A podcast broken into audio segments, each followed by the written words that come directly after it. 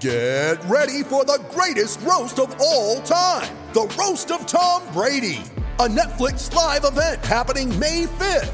Hosted by Kevin Hart, the seven time world champion gets his cleats held to the fire by famous friends and frenemies on an unforgettable night where everything is fair game.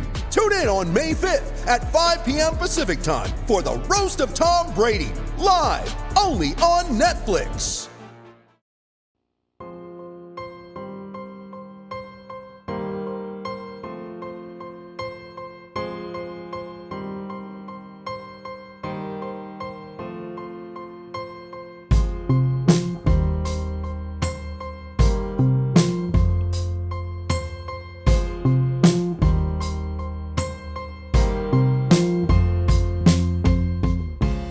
Welcome into Nuggets Numbers. I am your host, Ryan Blackburn, at NBA Blackburn on Twitter. It is a Saturday as I come to you on kind of a random day here. Wanted to get something up on the Denver Stiffs podcast network before the Nuggets played their next couple of games because this is a special time. This is a special period in the Nuggets season where they are right at the midpoint. 41 games played. They are 29 and 12. Uh, I think that's one game better than last year at this point, where they were 28 and 13. That was a really surprising start that they had, but it was also a different Western Conference where only really the Warriors were an elite team at the beginning of the year last year. The Nuggets were one of the other elite teams, but this year the, the complexion of the league is just so balanced right now. You have the Lakers and the Milwaukee Bucks, but everybody else in the Western Conference and Eastern Conference is competing right now in the West, you've obviously got the Nuggets, but you've also got the Los Angeles Clippers, the Lake or the Rockets, the Utah Jazz, the Dallas Mavericks. They've all been great. You have in the Eastern Conference, Philly has been kind of underwhelming, I would say, but they're still a good team. The Miami Heat, the Indiana Pacers, the Boston Celtics, lots of good quality teams everywhere you look right now, and it's it's made for a really interesting season. So where the Nuggets are right now, I think is a really good spot. Hard to really argue, hard to really um, go against what's going on so far. So in this episode, we are going to get into the midseason grades. Going to kind of step back and look at where every player is at right now.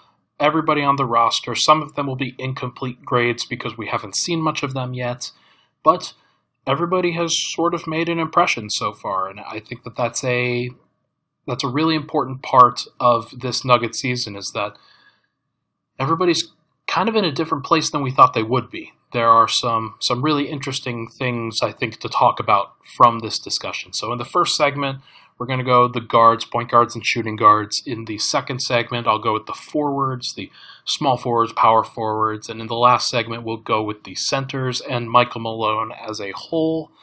He also gets a grade. I It's harder for me to speak on Michael Malone because so much of what he does is behind the scenes with his coaching staff, and so much of it is also dependent on what the players do. So keep that in mind when I grade him.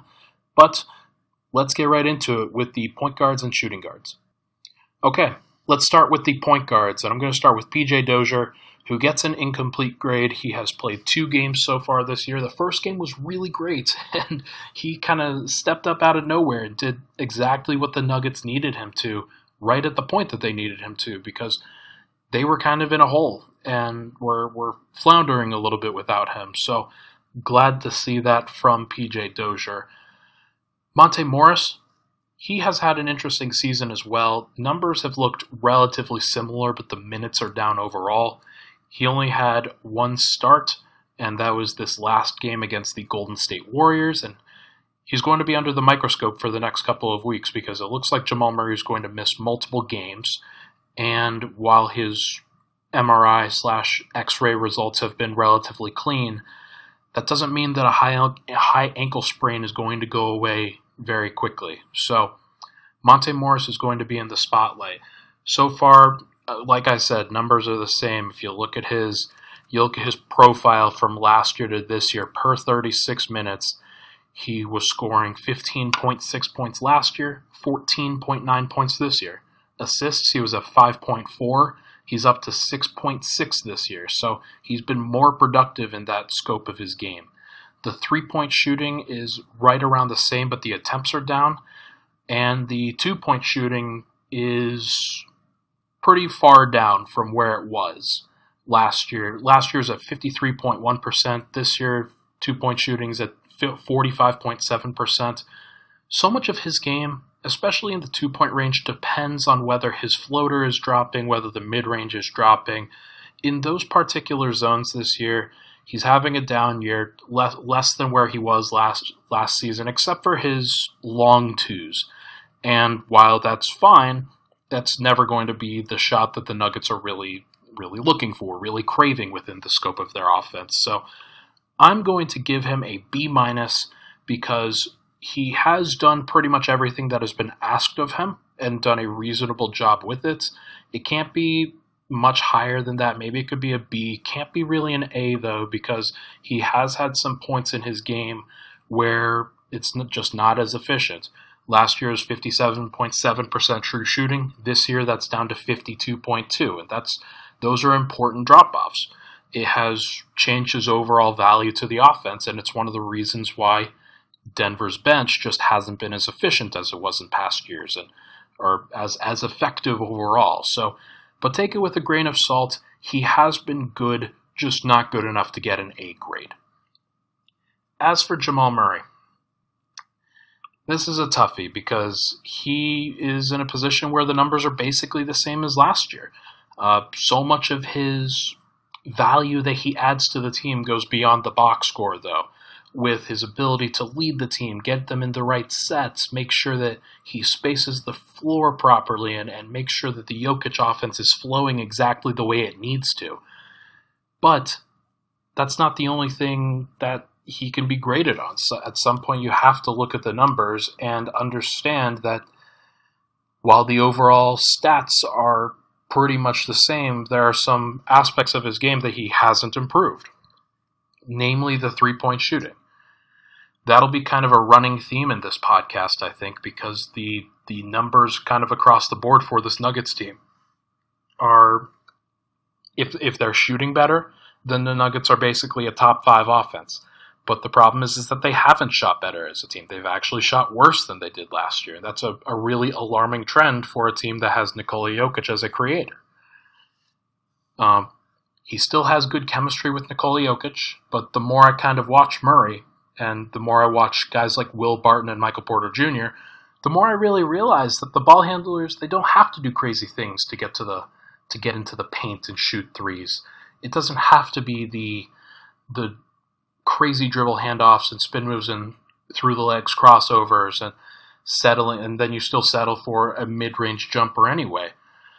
Right now Murray ranks 87th in the league in threes attempted and his percentage has dropped all the way to 32%. Last year was up near 37. The year before was 37, 38. 32% just isn't really going to get it done from a lead ball handler perspective. And while Jokic does so much of what he does, he frees up a lot of space for Jamal Murray. And, and Murray, in terms of his open three point shooting and wide open three point shooting, just hasn't really gotten to the point where it's it's it's just not where the Nuggets need him to be. Uh, I'm looking forward to seeing what he does for the rest of the year and how he comes back from this ankle injury.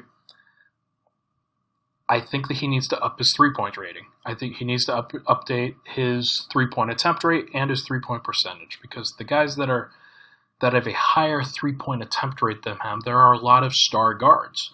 Guys like James Harden, Kemba Walker, Damian Lillard, Trae Young, Luka Doncic, Bradley Beal, uh, Murray's kind of in that range of Lou Williams, Drew, Jrue Holiday, and, and Donovan Mitchell. Now, Lou Williams is a bench player for a reason. He doesn't necessarily impact the offense in the way that a starter can, in the way that a starter and star has to. Now, Lou Williams is good at what he does, but he's in that role for a reason. As for Jrue Holiday, he's having a down offensive year.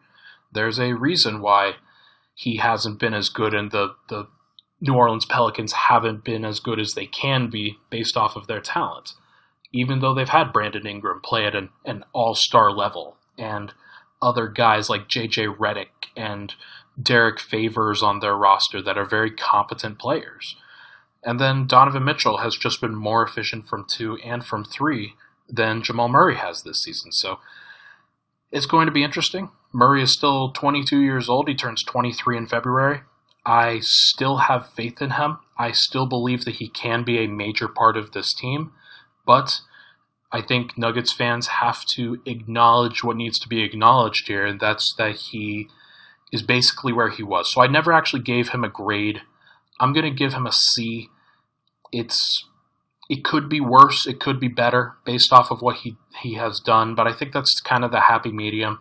It's a his numbers were about where he was last year, so he's doing basically what's expected from his baseline last year. So he gets a C for that. Let's move on to the shooting guards. Um, this is also not going to be as fun of a segment as some of the other positions.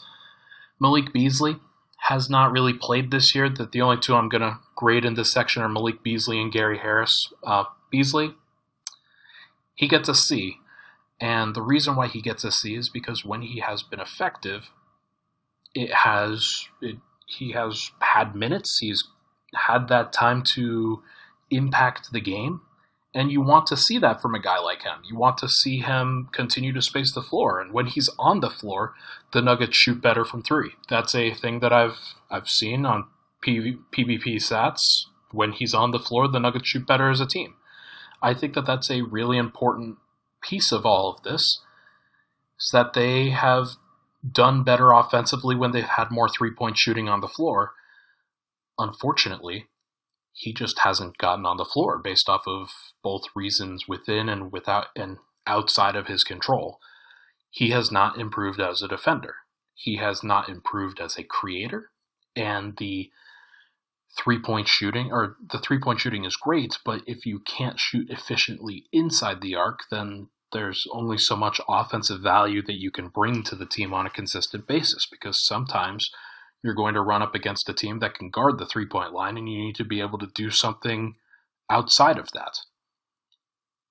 I am looking forward to seeing what happens at this trade deadline because I think Malik Beasley is getting traded. I do not know where, I do not know when, or if, if that's even true. But that's kind of the read that I get on this situation is that it, it only took injuries to Jamal Murray, Gary Harris, and Paul Millsap to get him consistent minutes after he was playing a massively consistent role last season. Now, Will Barton has done a great job of, of filling in that role that he was filling, and Michael Porter Jr. is a guy that has stolen minutes, to be clear. But it says a lot that Malik Beasley hasn't been able to crack this rotation. So I give him a C. That is, it's it's hard to get above that, but he has been mostly effective when he's been on the floor, but he has just hasn't been able to get out there. As for Gary Harris, Gary Harris gets a D plus. There's not a lot to talk about with Gary Harris. It's it's a pretty simple factor at this point. His offensive role is not large. He should be efficient within the minutes that he's getting and the shots that he's taking he is the fifth option on offense, and that is a that is an issue that if you, if you can't play efficiently on offense, then it's really hard to consistently play that way. Now he has been great defensively, and especially against guards, uh, like guys like Damian Lillard and CJ McCollum, Buddy Hield. He's defended Luka Doncic well. He's defended James Harden well when he was out there. Remember the the Rockets game when the Rockets kicked Denver's butt Gary Harris wasn't out there. He was injured.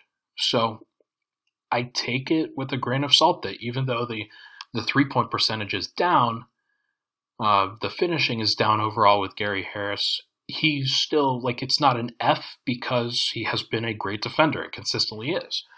But he still remains limited on that end due to his smaller frame. And I think there are going to be a lot of tough conversations going forward about Gary Harris that whether he can be a starter on this team when they when they need him most.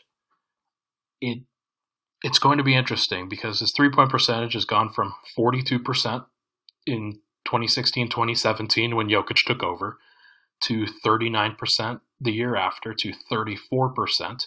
and now it's all the way down to 31.6%. That's not the trend that you want, especially from a a guy that you're you're really looking to space the floor at the shooting guard position. I mean, there's a reason why it's called shooting guard. You need that guy to be able to space the floor. Finishing wise, Gary Harris is shooting an awesome 69% in the restricted area. Nice. Unfortunately, he's shooting 26% just outside of that in the 3 to 10 foot range. That's the floater range. That's the the I can't get all the way to the rim, so I'm going to settle for a shot just outside of the restricted area kind of range. He hasn't been taking a lot of shots in the restricted area. Those have gone down. He's only shooting 26% outside there. That's there's a massive difference between when he can get to the restricted area and when he can't. And lately he hasn't been able to get there that often, except for in transition or off off of a back cut on occasion. Like it's it's just in the half court he has settled for a lot of shots just outside the restricted area or even further than that. So that's not going to get it done for what Denver needs going forward. Um, it's tough because I really like Gary Harris's game. I like what he was able to do, but the fall off is undeniable. The fall off at this point is is really disappointing because there was a time where Gary Harris was the guy that you trusted with the ball in his hands, even in late game situations. He was creating off the dribble. He was getting all the way to the rim. He was even taking pull up threes with efficiency.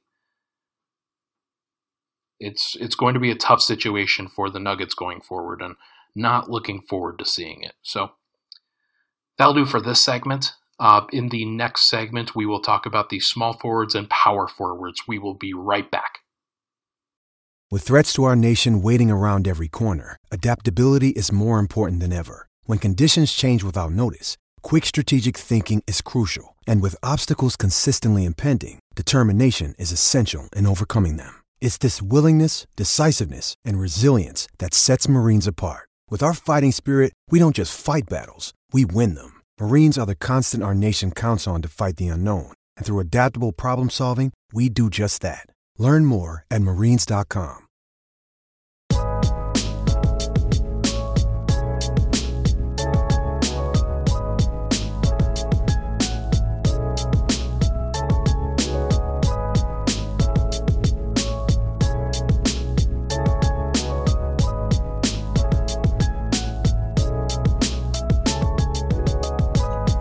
All right, we're back.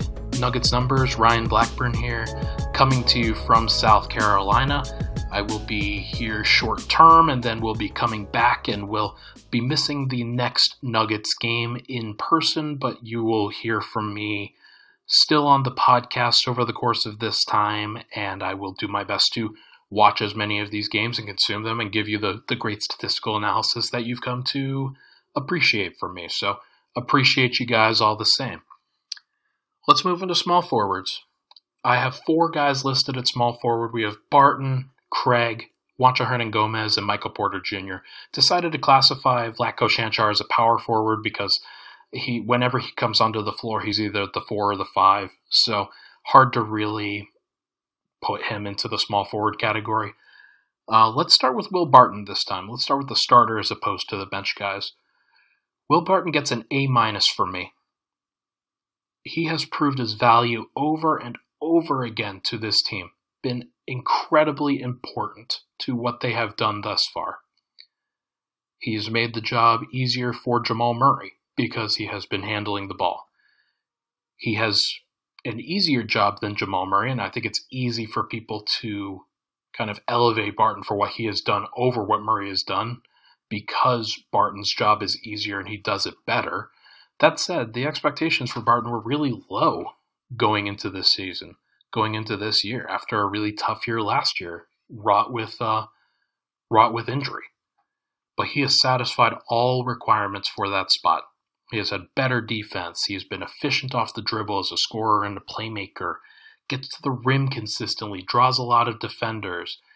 He has a higher percentage of his shots that are attempted at the rim than all players but Mason Plumlee, Michael Porter Jr., Torrey Craig, and Paul Millsap.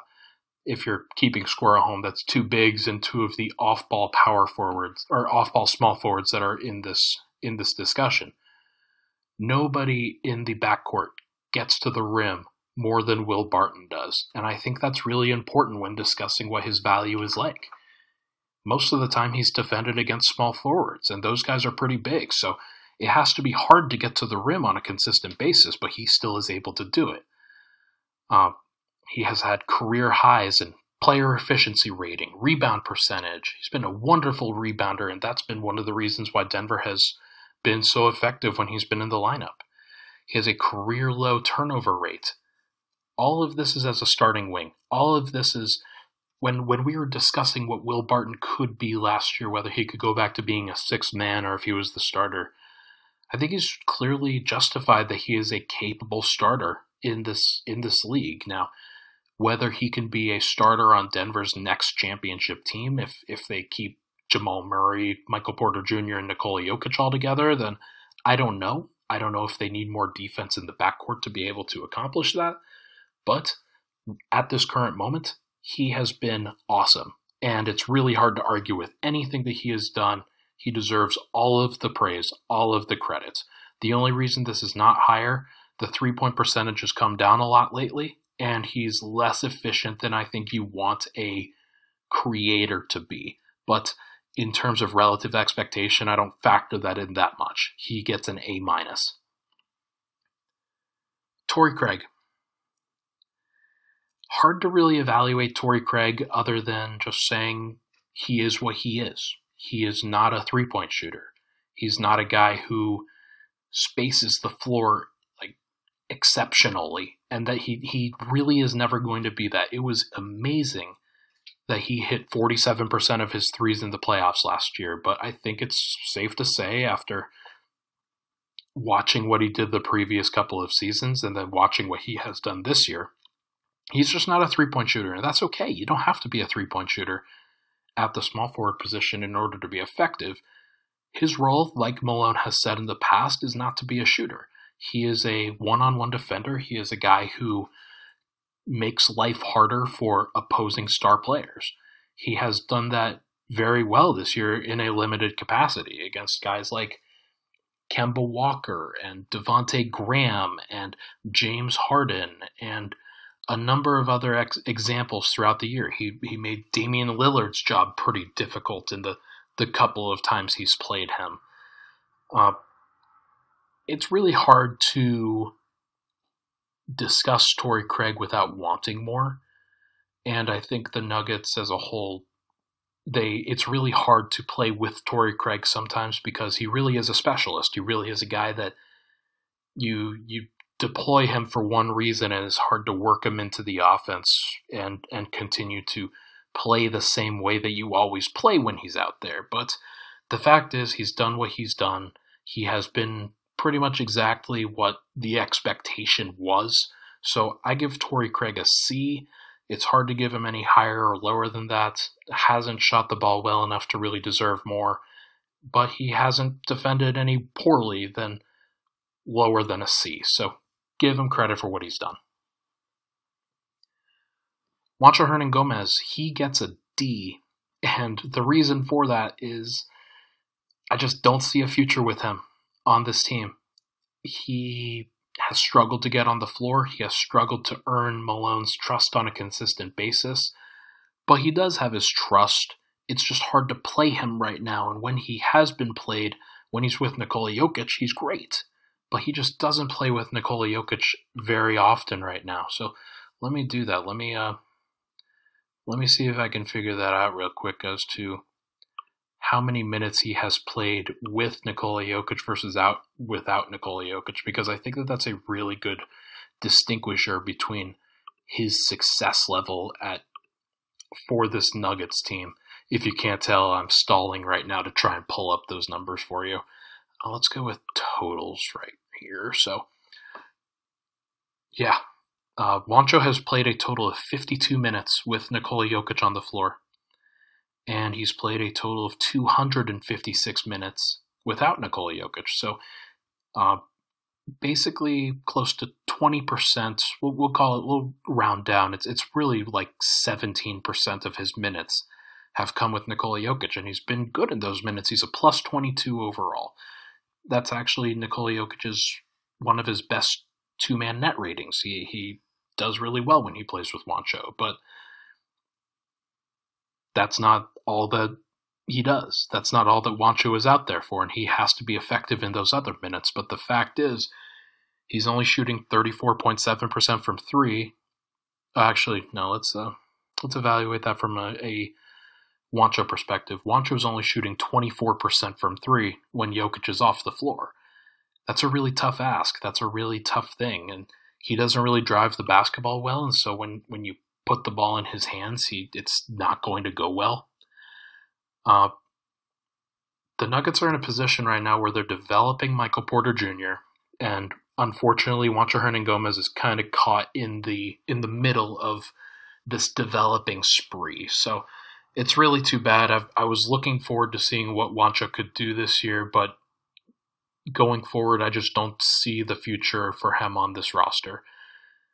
I'm going to give him a D. The, the defense has been bad. Offense has been okay.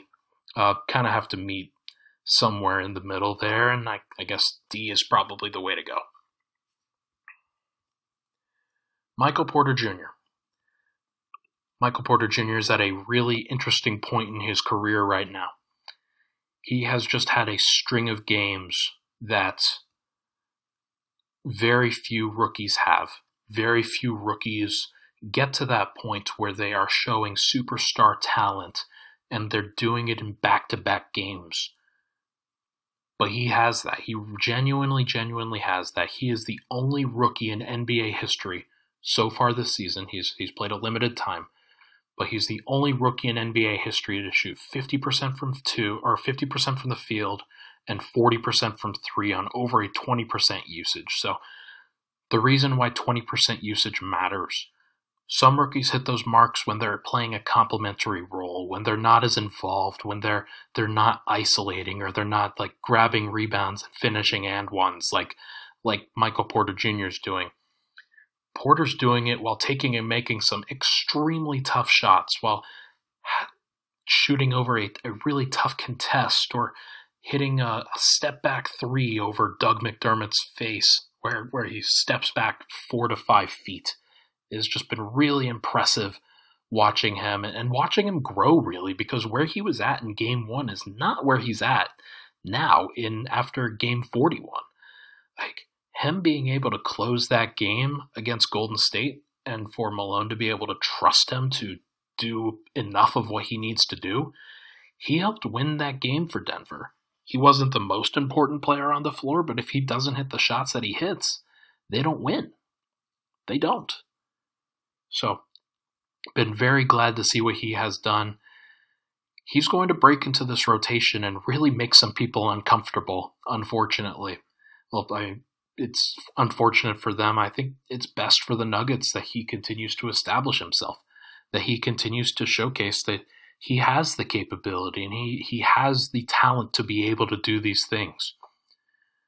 The shooting's undeniable. The scoring is undeniable. He has done it in different ways. He's starting to feel more comfortable as a passer. He had five assists against the Warriors in that in that game, and I think there's a reason why. I think he's finding himself a little bit more, and you love to see it. You love to see him grow into his role as a 21 year old and really begin to understand that he can impact the game in several ways it doesn't just have to be as a scorer. That will always be the most important way for him in particular, but he's doing a great job. All right, let's move it along to the power forwards. I'll go pretty quickly on this section. Jarred Vanderbilt gets an incomplete. Haven't seen him. Getting a little bit worried about that, that he hasn't been really involved with the, with what the Nuggets are doing. And even though Paul Millsap is injured, haven't heard anything from Jarred Vanderbilt in a while. Uh, Vlatko Cancar just recently got in the games, but he's an incomplete as well. Uh, when he plays, it's really as a victory cigar, not, not as anything to really kind of take into account. Uh, he's clearly has rookie like rookieitis though. He he he still doesn't know if he belongs out there yet. So looking forward to seeing what he can do when he grows a little bit, when he can find his way into a, a 10th or 11th man role. Jerami Grant. Jerami Grant is out of 485 players, he is 443rd in overall plus minus.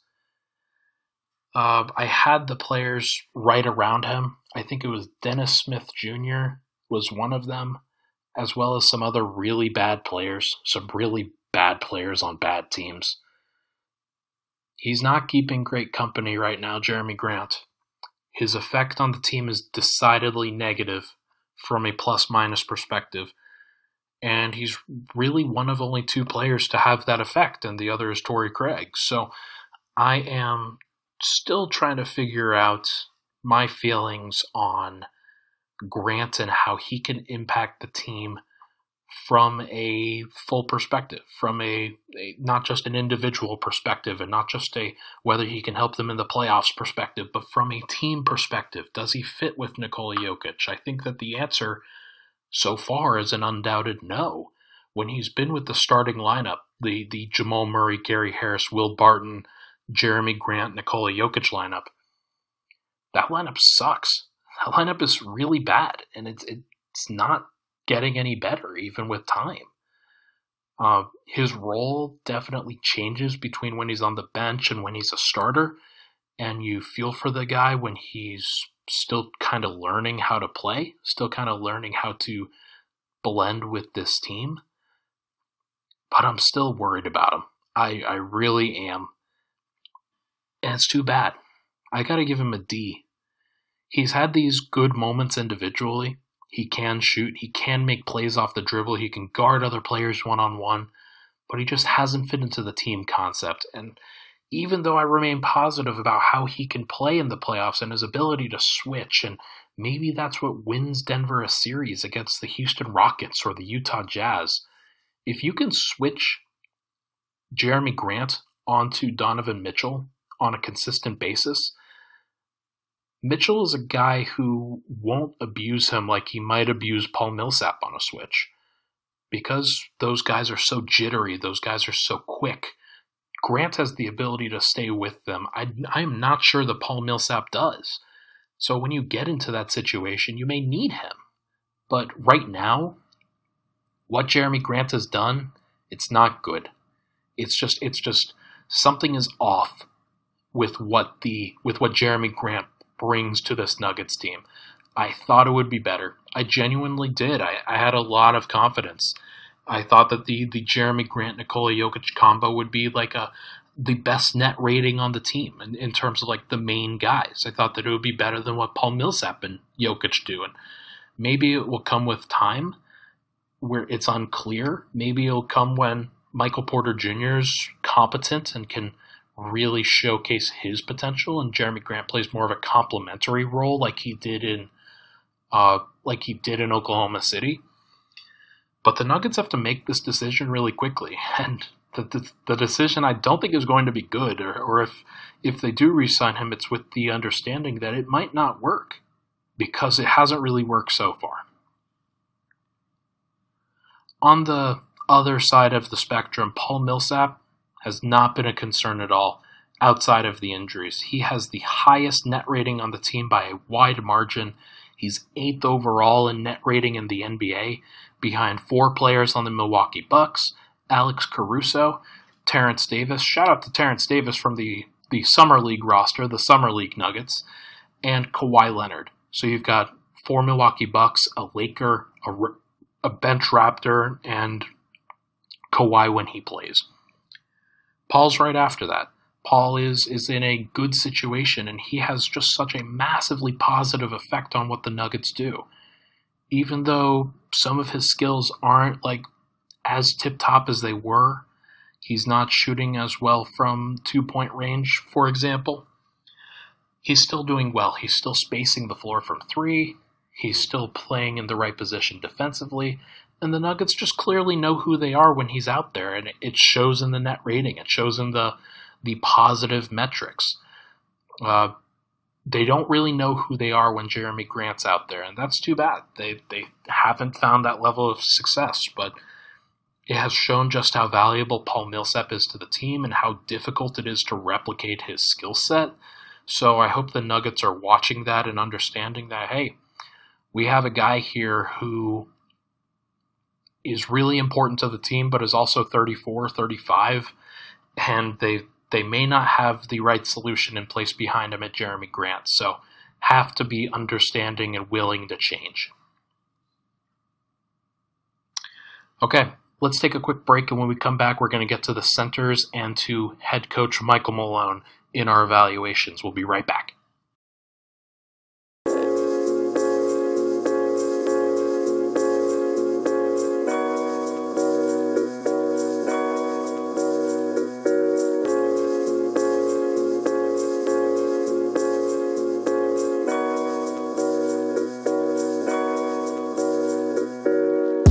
All right, we're back. Nuggets numbers. Ryan Blackburn here, out here in South Carolina.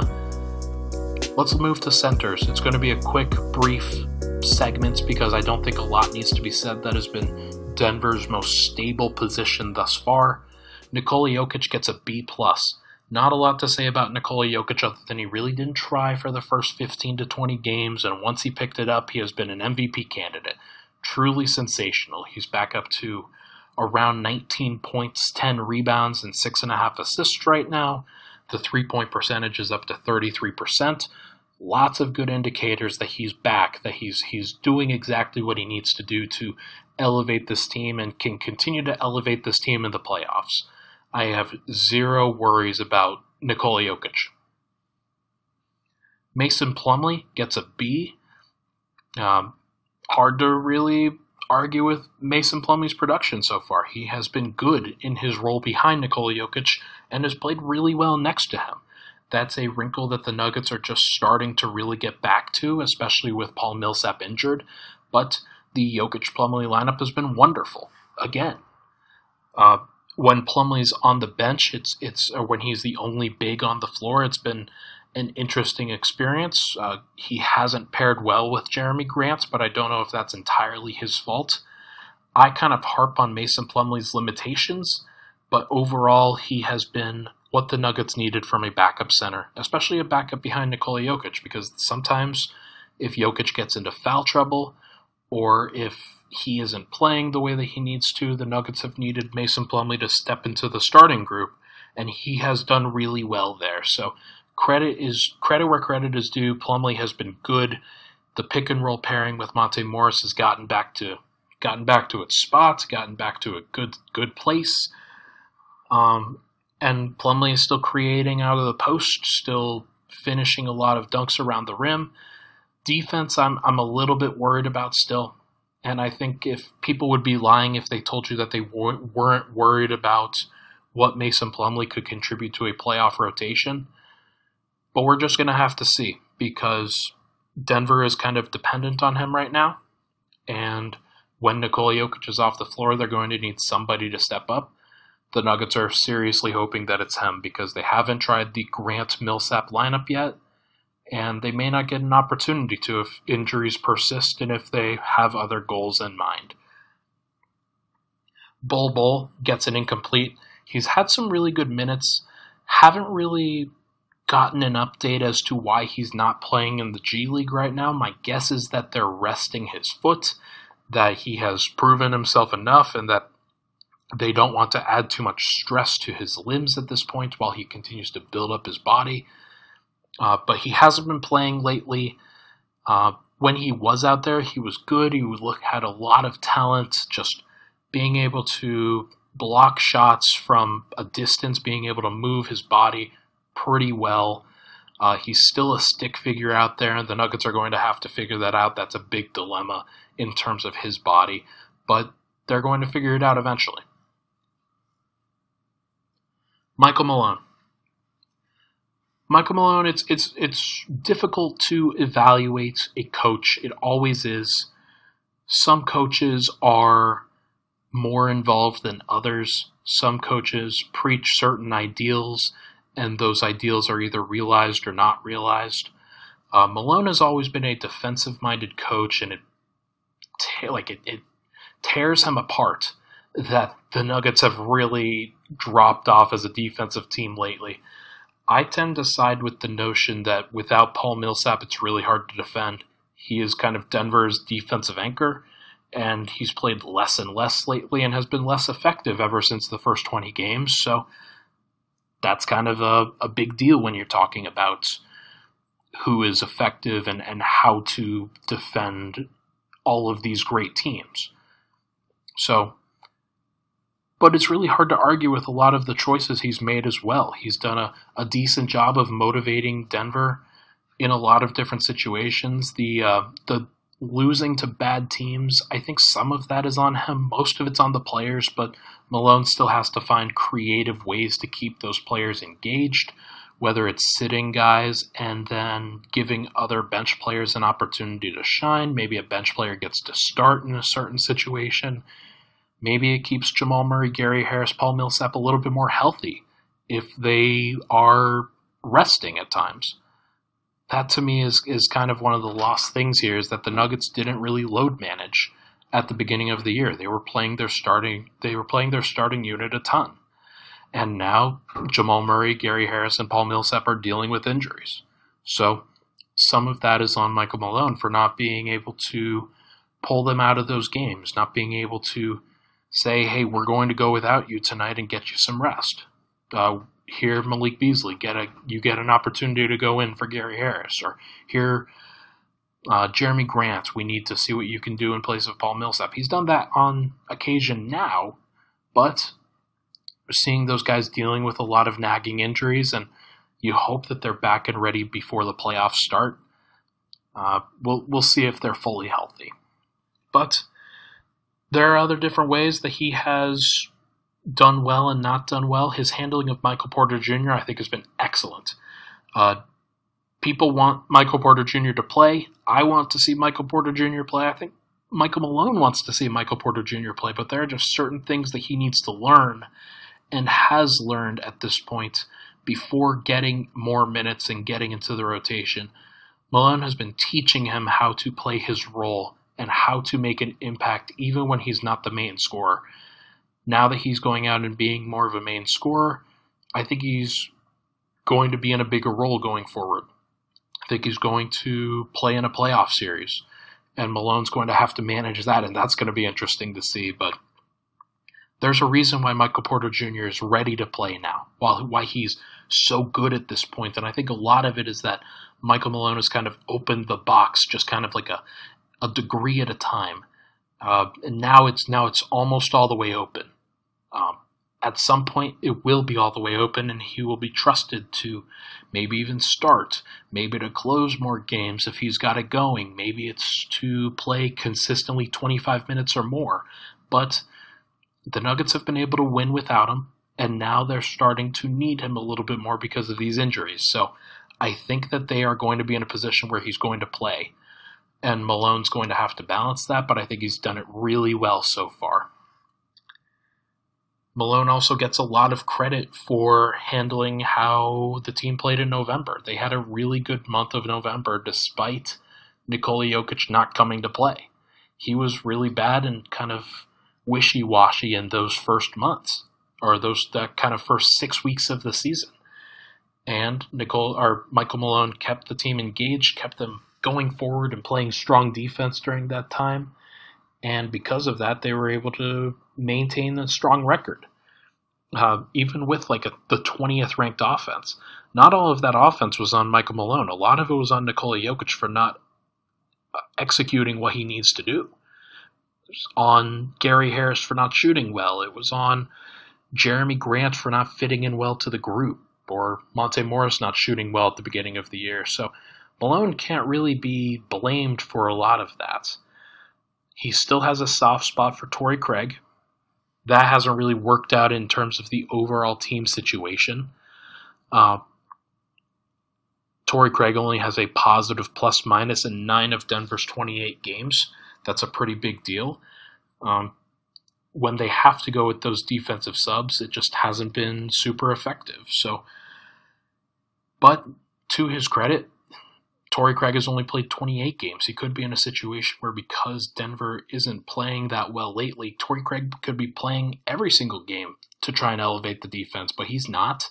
There are certain situations where he doesn't play, and I thought Malone did a good job of, especially in this last game, just riding the hot hand and riding what was working with what Malik Beasley and Michael Porter Jr. were adding to the starting lineup in terms of his their offense.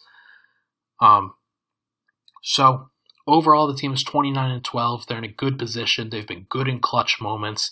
That's a lot of coaching. That's a lot of Yo- it's Jokic excellence. Don't get me wrong, but that's a lot of coaching.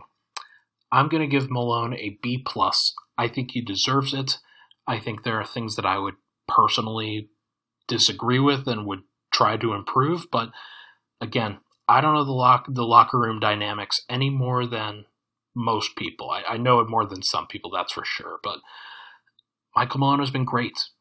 He has been what this team has needed up to this point. There is a reason why they have been better and better and better throughout the years. It's because Michael Malone's message continues to get through to this team that they need to play good defense in order for their offense to really shine, to really be impactful. There's good offense, and then there's good offense kind of surrounded by a good team construct surrounded by good team defense that can help make that good offense more impactful. So the 16 to 2 run isn't just a 16 to 12 run. Michael Malone is as much a part of that as any player on this team.